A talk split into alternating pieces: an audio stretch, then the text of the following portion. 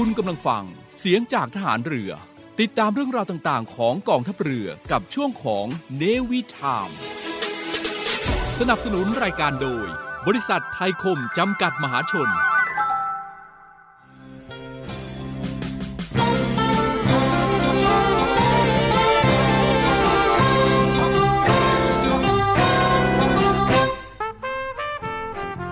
ผู้มีความสุจริตและบริสุทธิ์ใจ แม้จะมีความรู้น้อย ก็ย่อมทำประโยชน์ให้แก่ส่วนรวมได้ มากกว่าผู้มีความรู้มาก แต่ไม่มีความสุจริต ไม่มีความบริสุทธิ์ใจ พระราชดำรัส พระบาทสมเด็จ พระบรมชนากาธิเบศรมหาภูมิพลอดุลยเดชมหาราช บรมนาถบพิตรในโอกาสที่คณะผู้อำนวยการ และอาจารย์ใหญ่จากโรงเรียนต่างๆ ในเขตอำเภอดุสิตกลุ่มจิรดา เข้าเฝ้าทูลเกล้าถวายเงินโดยเสด็จพระราชกุศลตามพระราชอัธยาศัย ณพระตำหนักจิรดาและโหฐาน เมื่อวันที่ 18 มีนาคม พุทธศักราช 2523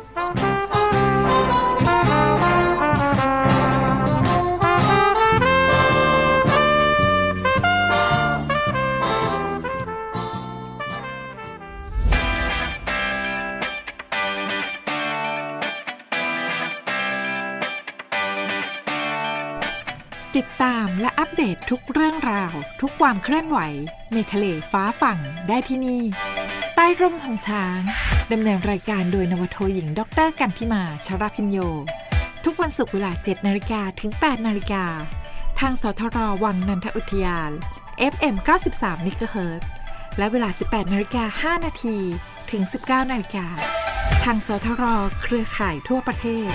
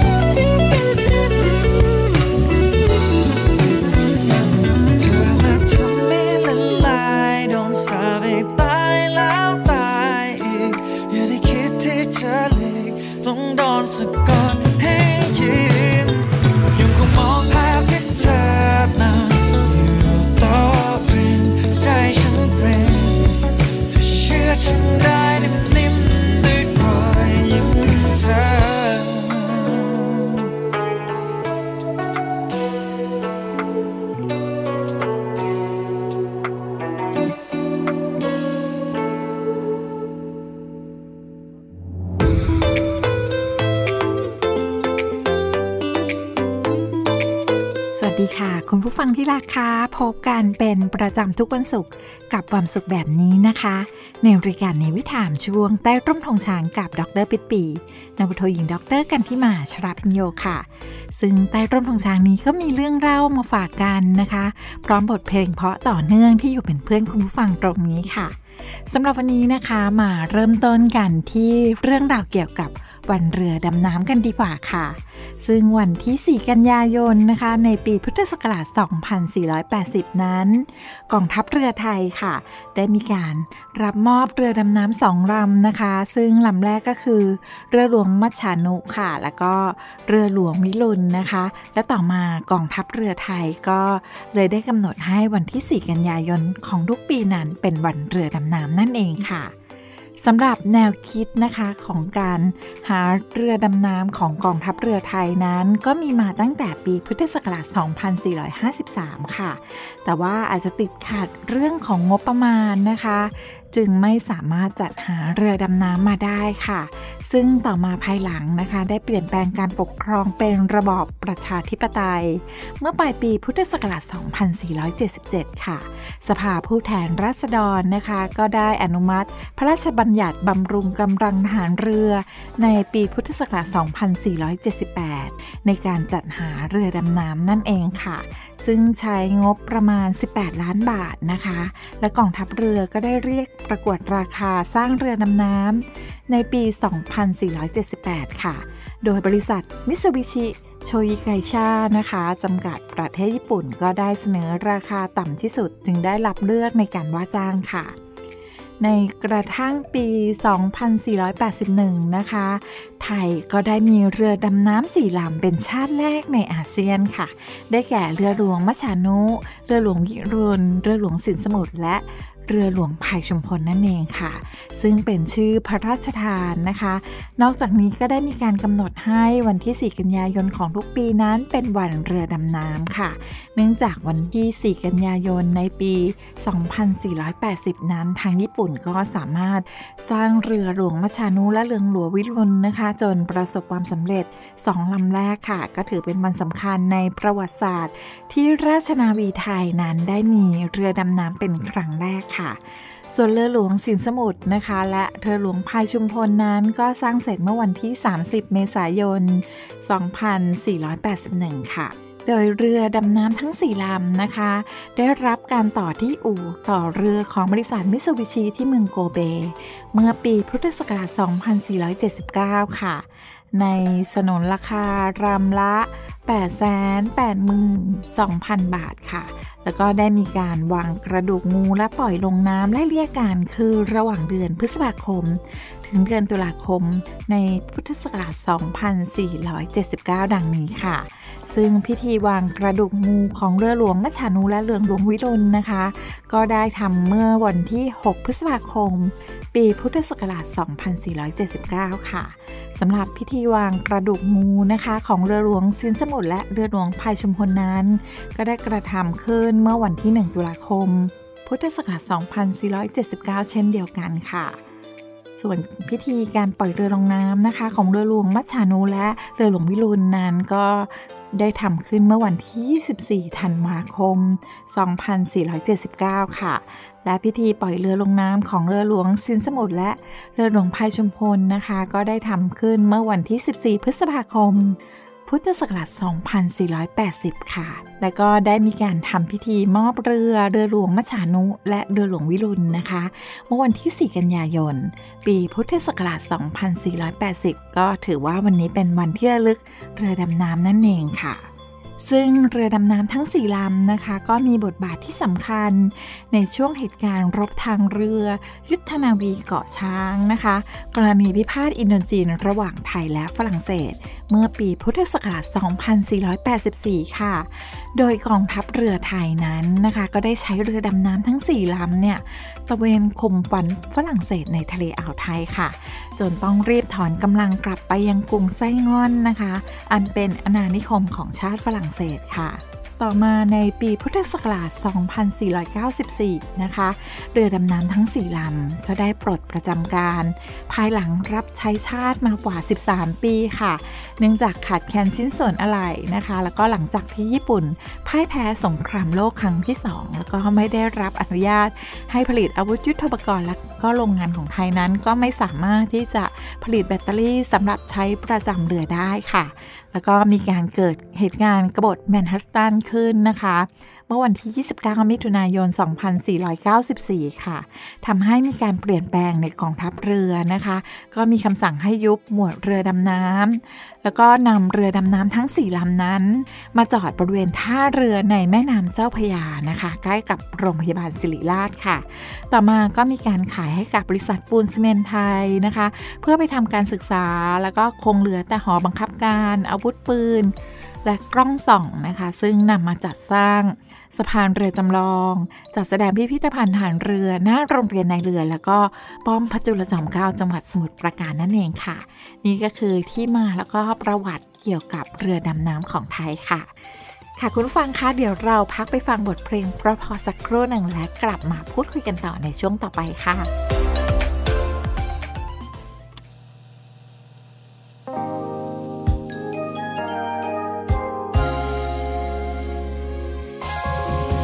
ฉันชอบตัวเองเวลาที่อยู่กับเธอ ชอบที่ฉันเป็นตอน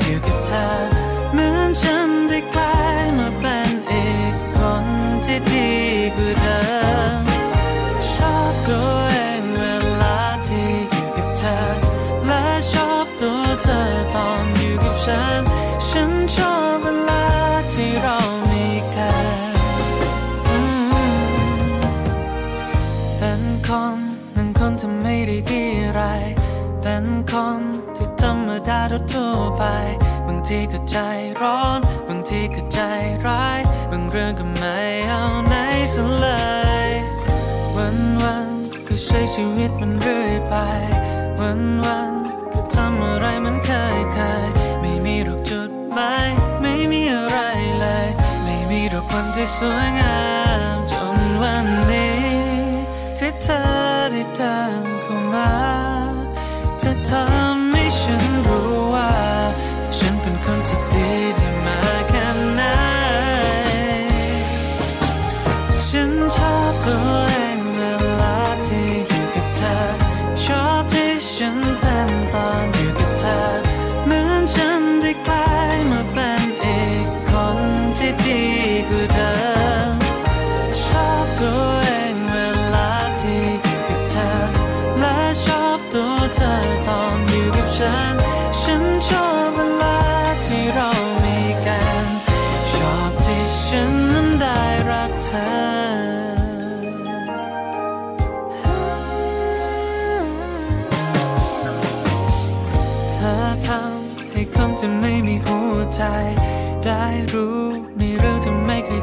ใจ คนที่เคยใจร้อน คนที่เคยใจร้าย กลายเป็นในคนที่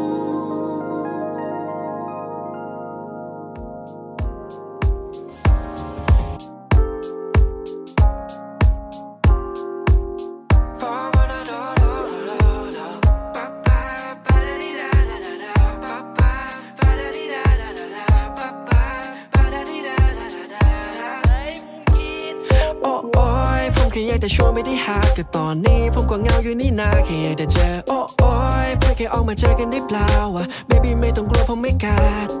โอ้โอ้ยพาทะลงดำน้ำไปดูปลา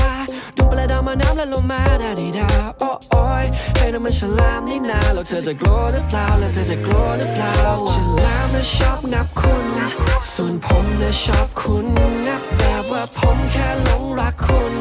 ไม่เคยเป็นมาก่อน ถูกใจเธอคนนี้นะำให้ใจผมละลาย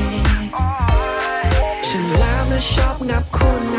ส่วนผมนะชอบคุณงับแบบว่าผมแค่หลงรักคุณ ไม่เคยเป็นมาก่อน ถูกใจเธอคนนี้นะดู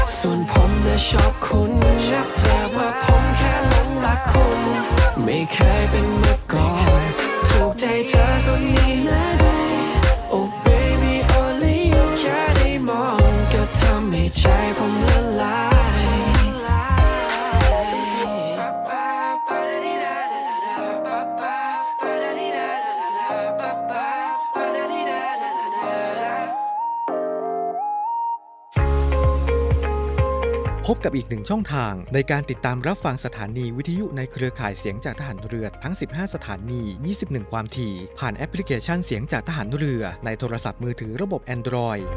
เพียงเข้า Play Store พิมพ์ค้นหาเสียงจากทหารเรือ จากนั้นดาวน์โหลดแอปมาติดตั้ง ก็สามารถเลือกรับฟังสถานีและความถี่ที่ต้องการรับฟังได้ แล้วมารับฟังไปพร้อมกันนะครับ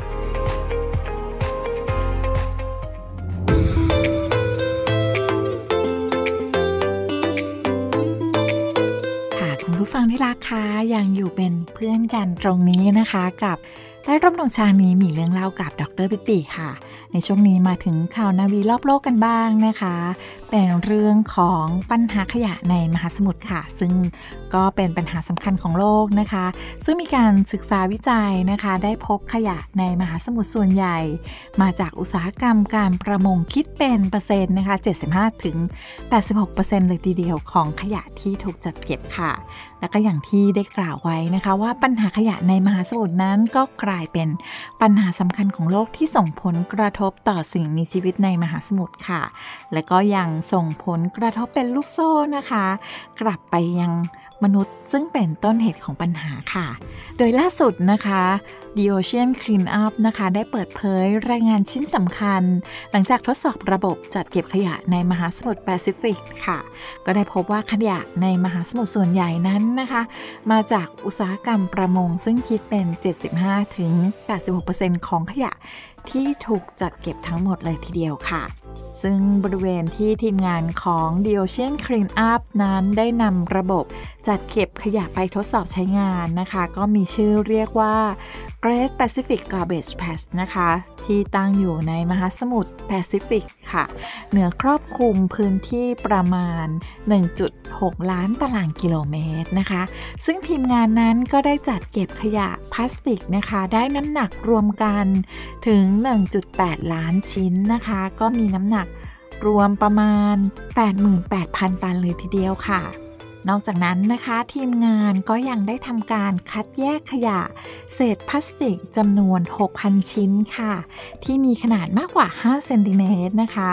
ไปทำการนับจำนวนนะคะแล้วก็ตรวจสอบข้อมูลเนี่ยโดยขยะทั้งหมดก็ได้ถูกรวบรวมในช่วงปี 2019 ที่ผ่านมาค่ะ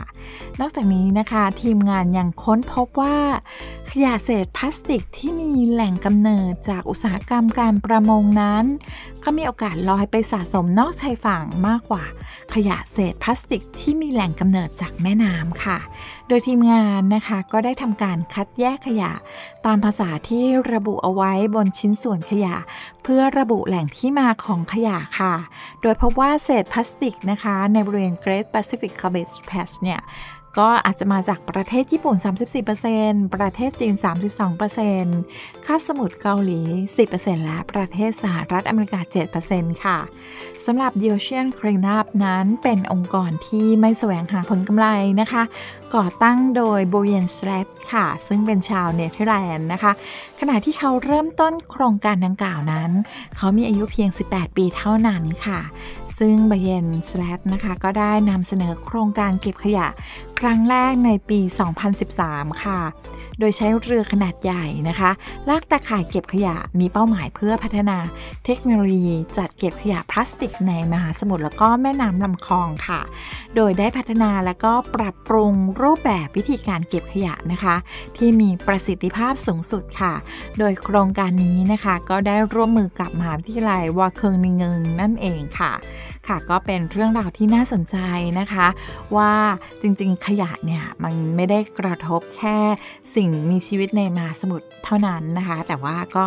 กระทบกลับมาที่ตัวเราด้วย เพราะยังไงนะคะยังไงเราก็ต้องช่วยกันนะคะรณรงค์ในเรื่องการ save the world ไว้นะคะ อย่าทิ้งเศษขยะลงแม่น้ำนะคะ แล้วก็อาจจะต้องลดการใช้ถุงพลาสติกลงด้วยค่ะ ก็เป็นเรื่องราวที่นำมาฝากคุณผู้ฟังกันในช่วงนี้นะคะ เดี๋ยวพักฟังสิ่งที่น่าสนใจสักครู่หนึ่งและกลับมาพูดคุยกันต่อในช่วงต่อไปค่ะ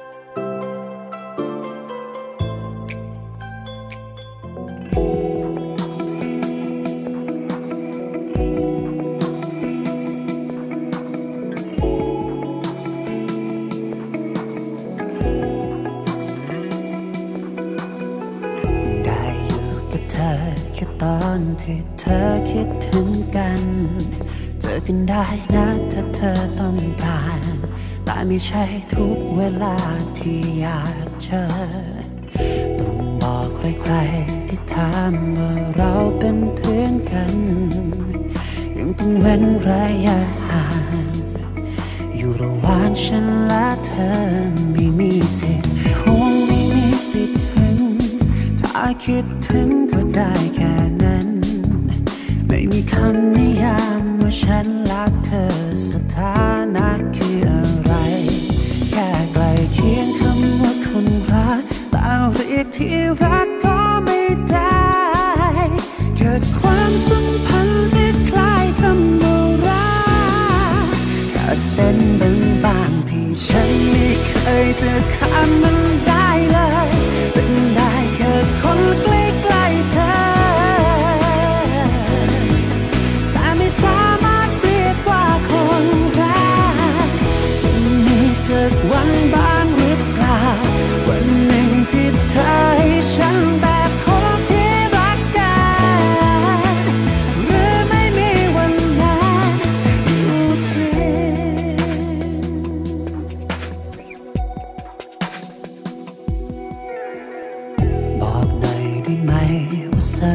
ับเธอฉันเป็นใคร คงจะไม่ยากเกินไป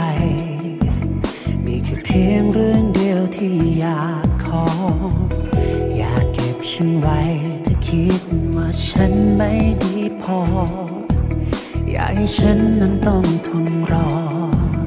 ยังไม่มีวันนั้นเลย ไม่มีสิทธิ์ห่วงไม่มีสิทธิ์ถึง ถ้าคิดถึงก็ได้แค่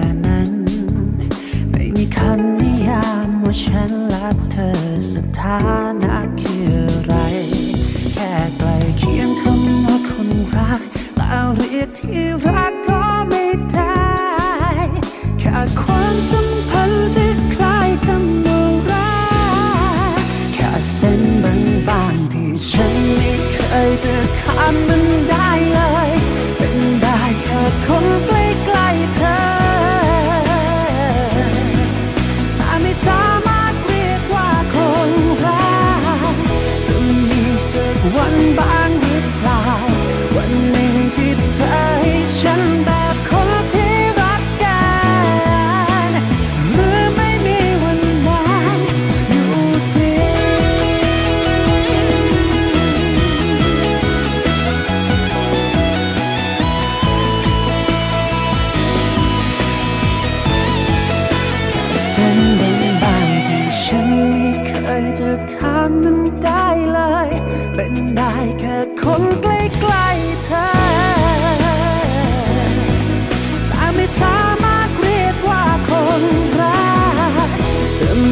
สักวันบ้างหรือเปล่า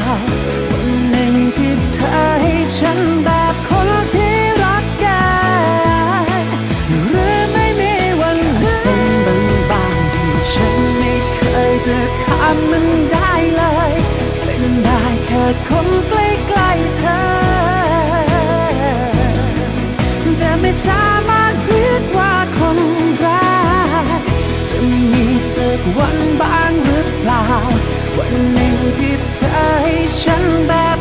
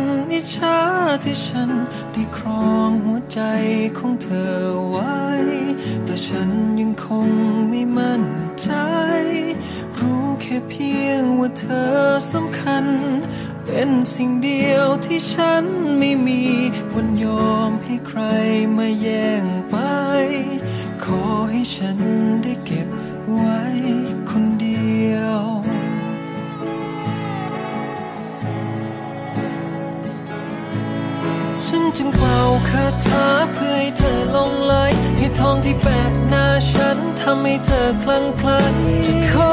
ความรักฉันมาผูกไว้ในหัวใจเธอมีแต่ฉัน ฉันจึงเป่าคาถาเพื่อให้เธอหลงรักให้ลืมผู้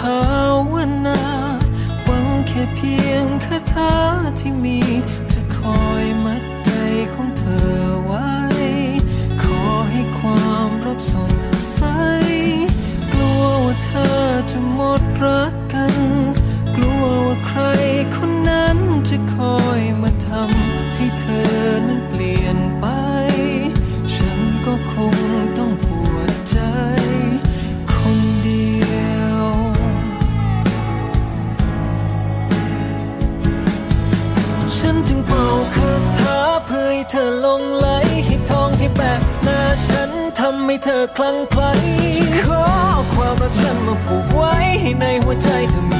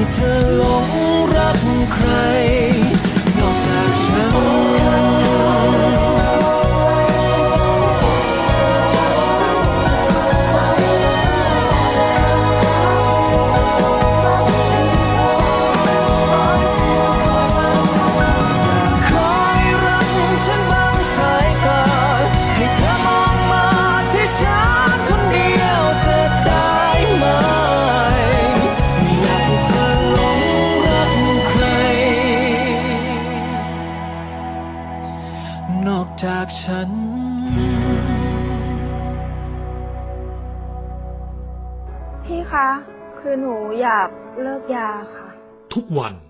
มีคนอยากเลิกเสพยา มีคนที่ยังไม่เลิก มีคนห่วงใยมีหลายคนเดือดร้อน เสียใจเพราะผู้เสพ ด้วยแนวคิดที่ว่าผู้เสพคือผู้ป่วย วันนี้ไม่ต้องรอให้เจ้าหน้าที่ตรวจพบ หรือเกิดเหตุร้ายก่อน ประชาชน สามารถแจ้งข้อมูลเมื่อพบผู้เสพในครอบครัวหรือในชุมชน โดยแจ้งสายด่วนศูนย์ดำรงธรรม 1567 ที่พร้อมจะรับฟัง เก็บข้อมูล ประมวลผลและส่งต่อหน่วยงานที่เกี่ยวข้อง พาผู้ป่วยที่สมัครใจ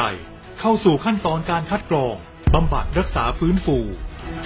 ตลอดจนส่งเสริมอาชีพ เพื่อให้กลับสู่ชีวิตที่ดีขึ้นกว่าเดิม สังคม ชุมชนและครอบครัว มีส่วนอย่างสำคัญในการสอดส่องดูแลและให้โอกาสอย่างจริงใจ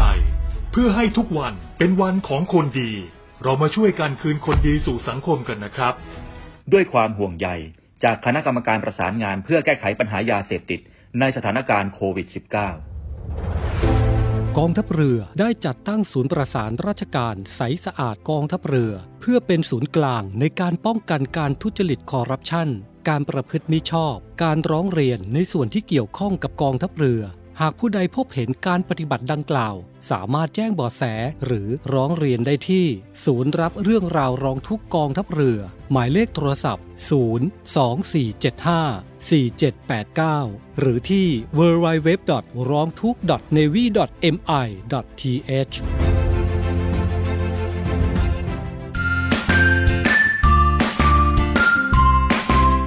ใต้ร่มธงช้างนี้มีเรื่องเล่ากับดรปิดปี นาวโทหญิง ดรกันที่มาชราพินโย ทุกวันศุกร์7นาฬิกาทาง FM 93 MHz และ 18นาฬิกา5นาทีทางสทรส่วนภูมิภาค แล้วพบกันนะคะ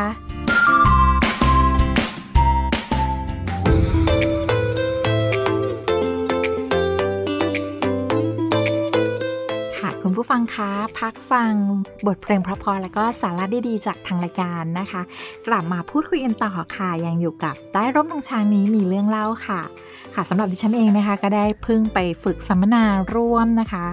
พิราบจาบิลู 2022 หรือว่าเป็นการฝึกร่วมด้านสันติภาพนะคะของประเทศไทยและก็ประเทศออสเตรเลียมานะคะ โดยมีหลาย ๆ ประเทศในกลุ่มอาเซียนนะคะ ก็มาฝึกร่วมกันค่ะ ก็เลยคิดว่าจะนำเรื่องราวของอาเซียนนะคะ เกี่ยวกับข้อห้ามของ 10 ประเทศอาเซียนที่ควรรู้นะคะ ซึ่งแต่ละประเทศนั้นก็มีหลักความคิดที่แตกต่างกันนั้นมาฝากคุณผู้ฟังค่ะ เพื่อทำให้เป็นการ เคารพสิทธิ์ของแต่ละประเทศ แล้วก็ไม่ให้เกิดข้อผิดพลาดนะคะ ในการทำสิ่งต้องห้ามของเพื่อนบ้านอาเซียนนั่นเองค่ะ มาเริ่มต้นจากประเทศแรกกันนะคะ เนกาลาบูไนดารุสสลามค่ะ ข้อห้ามที่ควรรู้เกี่ยวกับประเทศนี้นะคะ ก็สำหรับประชาชนประเทศนี้นะคะเขาก็จะหลีกเลี่ยงเสื้อผ้าสีเหลืองกันค่ะเราจะไม่ค่อยใส่เสื้อผ้าสีเหลืองกัน เพราะบอกว่าถือว่าเป็นสีของพระมหากษัตริย์นั่นเองค่ะสำหรับการทักทายนะคะของคนบูนายเนี่ยก็จะจับมือกันเบาๆนะคะ แล้วก็สตรีก็จะมายื่นมือให้บุรุษจับค่ะ ส่วนในเรื่องการใช้นิ้วชี้ไปที่คนหรือว่าสิ่งของนะคะ ก็จะถือว่าไม่สุภาพนะคะ เพราะฉะนั้นเวลาจะชี้เนี่ยเขาก็จะใช้หัวแม่มือชี้แทนนั่นเองค่ะ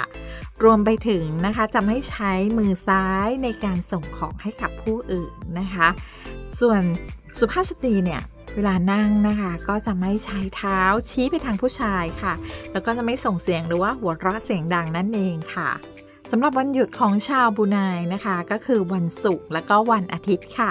ในวันศุกร์นั้นนะคะ ตั้งแต่เวลา 12นาฬิกาถึง 14นาฬิกาเนี่ยทุกร้านจะปิดนะคะ จะออกไปช้อปปิ้งเวลานี้ไม่ได้เลยทีเดียวค่ะ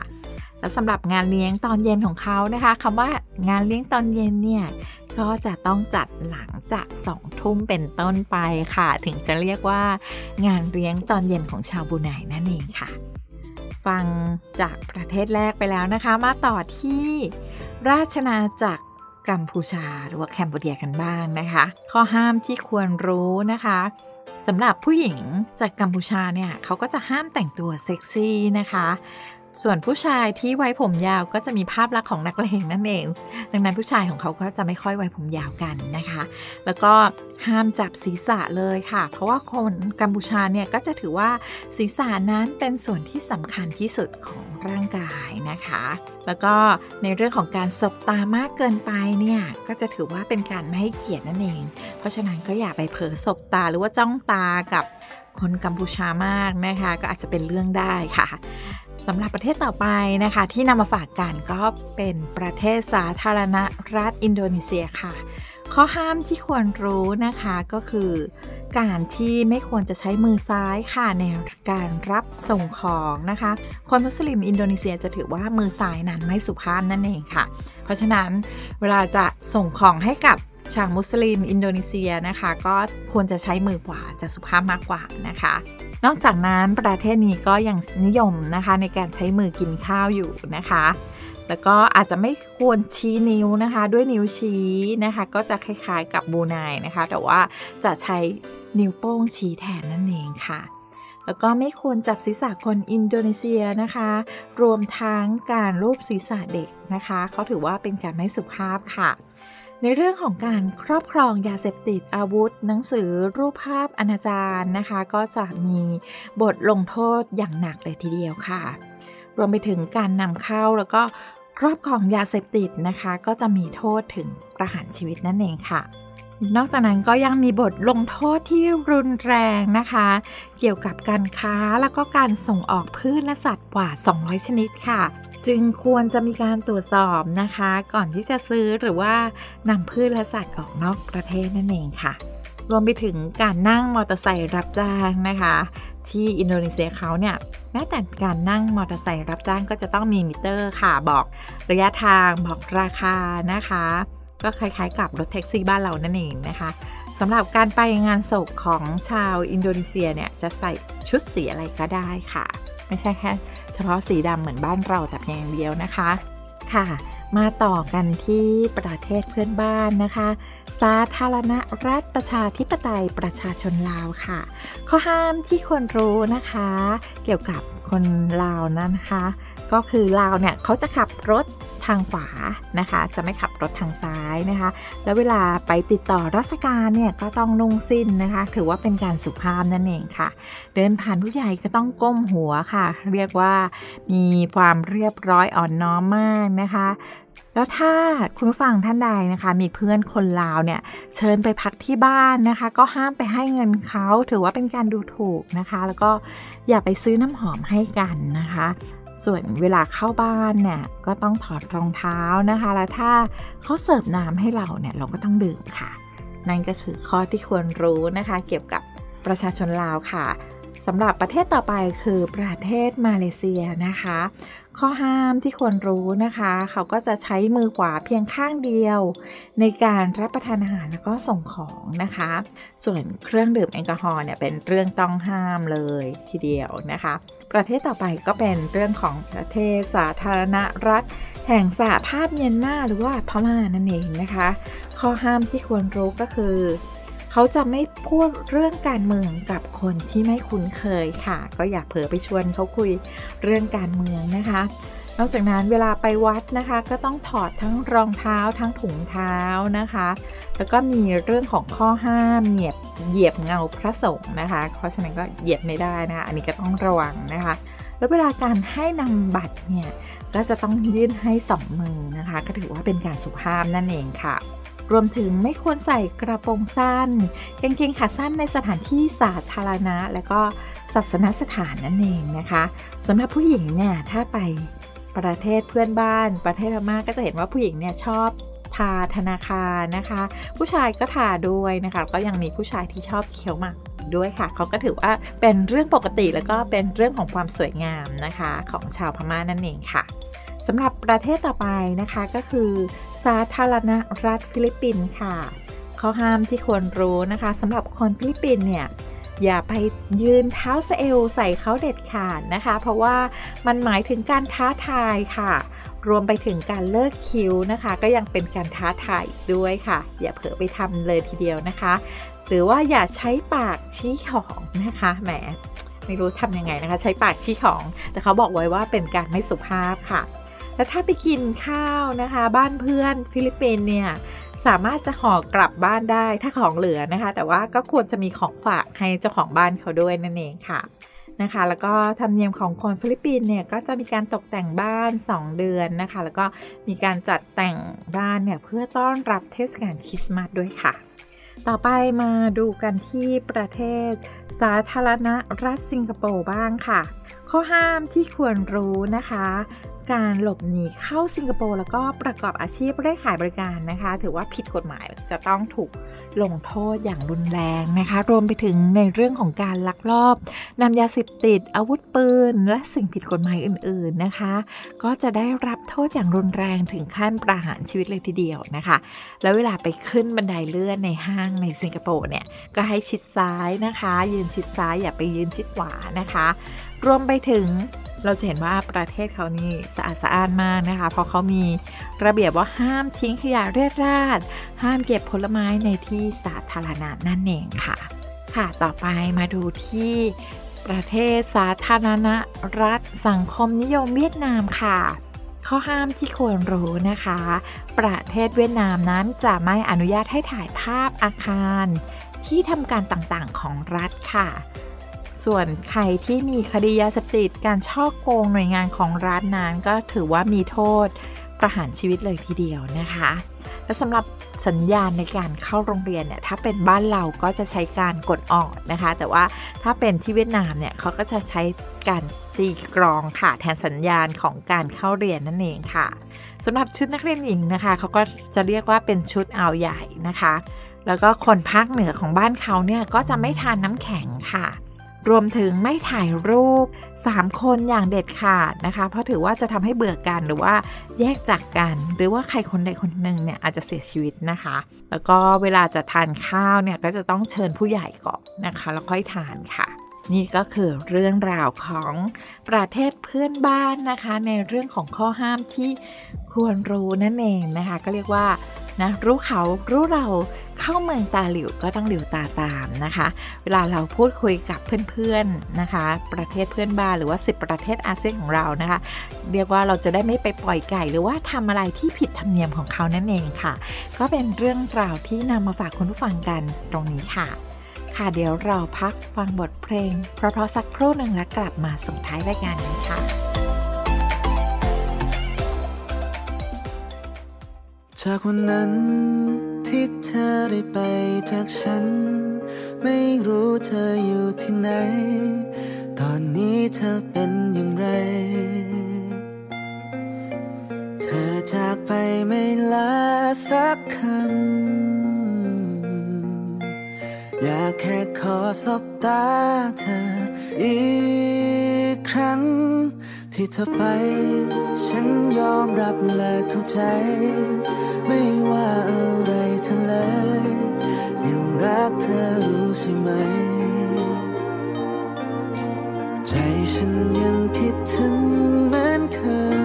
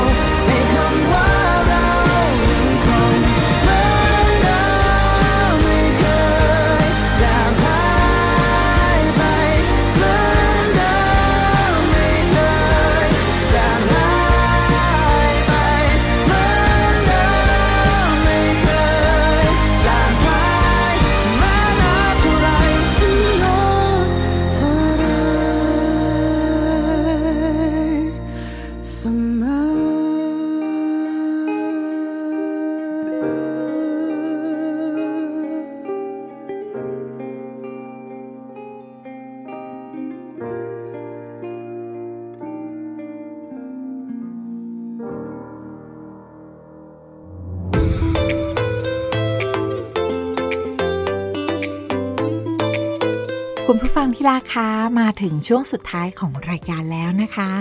ต้องขอขอบคุณคุณผู้ฟังค่ะ ที่ติดตามรับฟังอยู่เป็นเพื่อนกันนะคะ กับรายการเนวิทามช่วงใต้ร่มของสางกับดิฉันดรปิปีนวโทหญิงดรกันที่มาชราพิญโยค่ะ รายการที่มีสาระเรื่องเล่าชาวนาบี แล้วก็บทเพลงเพราะอยู่เป็นเพื่อนกันตรงนี้นะคะ พบกันใหม่ทุกวันศุกร์แห่งความสุขแบบนี้ได้ที่สถานีวิทยุเสียงจากฐานเรือ วังนันทยุทยานคลื่น 93 เมกะเฮิรตค่ะ ตั้งแต่เวลา 7 นาฬิกาถึง 8 นาฬิกาค่ะ แล้วก็ในช่วงเย็นนะคะ สถานีเครือข่าย ทั่วประเทศตั้งแต่เวลา 18 นาฬิกา 5 นาทีถึง 19 นาฬิกาค่ะ วันนี้ต้องลาคุณฟังไปก่อนแล้วรักษาสุขภาพกันด้วยนะคะ แล้วพบกันใหม่ค่ะส่วนดีค่ะ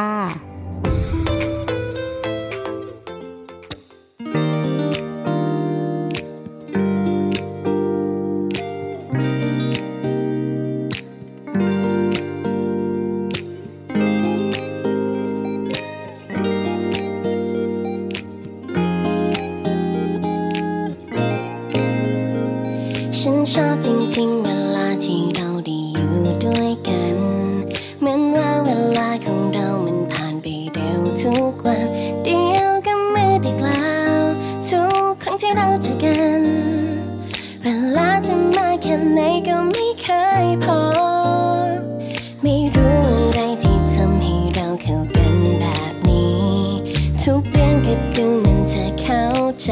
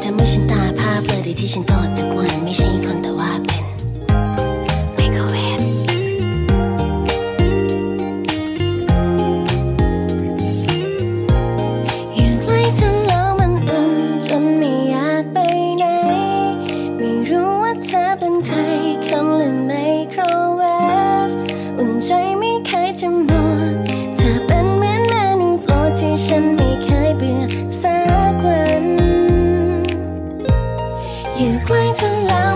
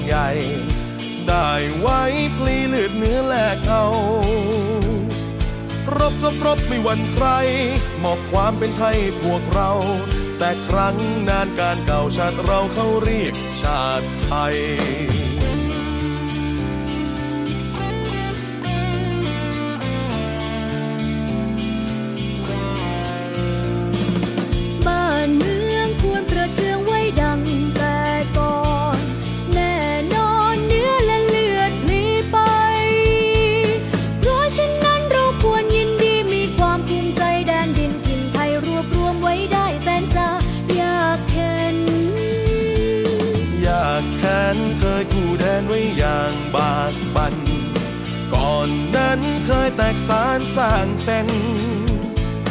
แม้กระนั้นยังรวมใจ ช่วยกันรวมไทยให้ร่มเย็น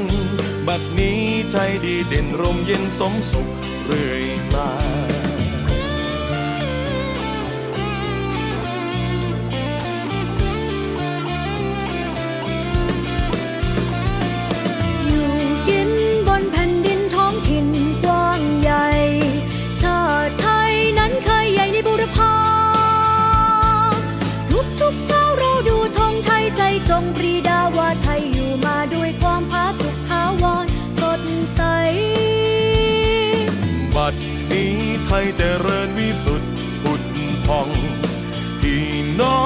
แส่สองชาติไทย รักสไว้ให้มันคง เชิดธงไต่รงให้เด่นไกล ชาติเชื้อเรายิ่งใหญ่ชาติไทยบ้านเกิดเมืองนอน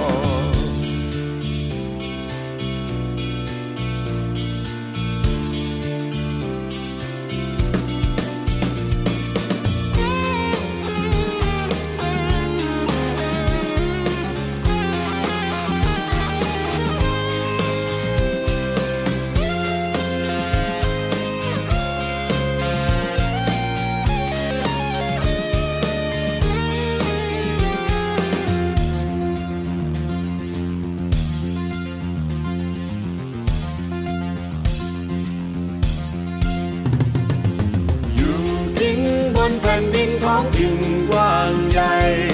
ชาติไทยนั้นเคยใหญ่ในบุรพาทุกทุกเช้าเราดูธงไทยใจจงปรีดาว่าไทยอยู่มาด้วยความผาสุกทาวรสดใสบัดนี้ไทยเจริญวิสุทธิ์ผุดพองพี่น้องจงแส่สองชาติไทย รักษาไว้ให้มันคง ชาติธงไปร้องให้เด่นไกล ชาติเชื้อเรายิ่งใหญ่ชาติไทยบ้านเกิดเมืองนอน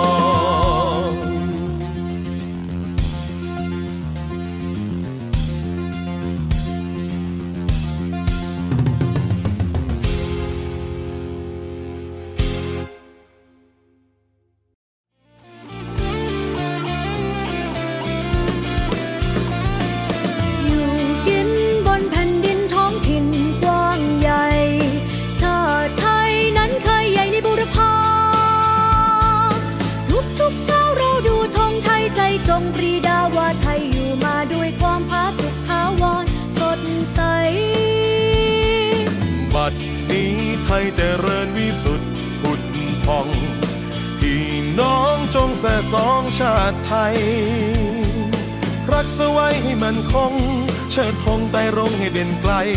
ชาติเชื้อเรายิ่งใหญ่ชาติไทยบ้านเกิดเมืองนอน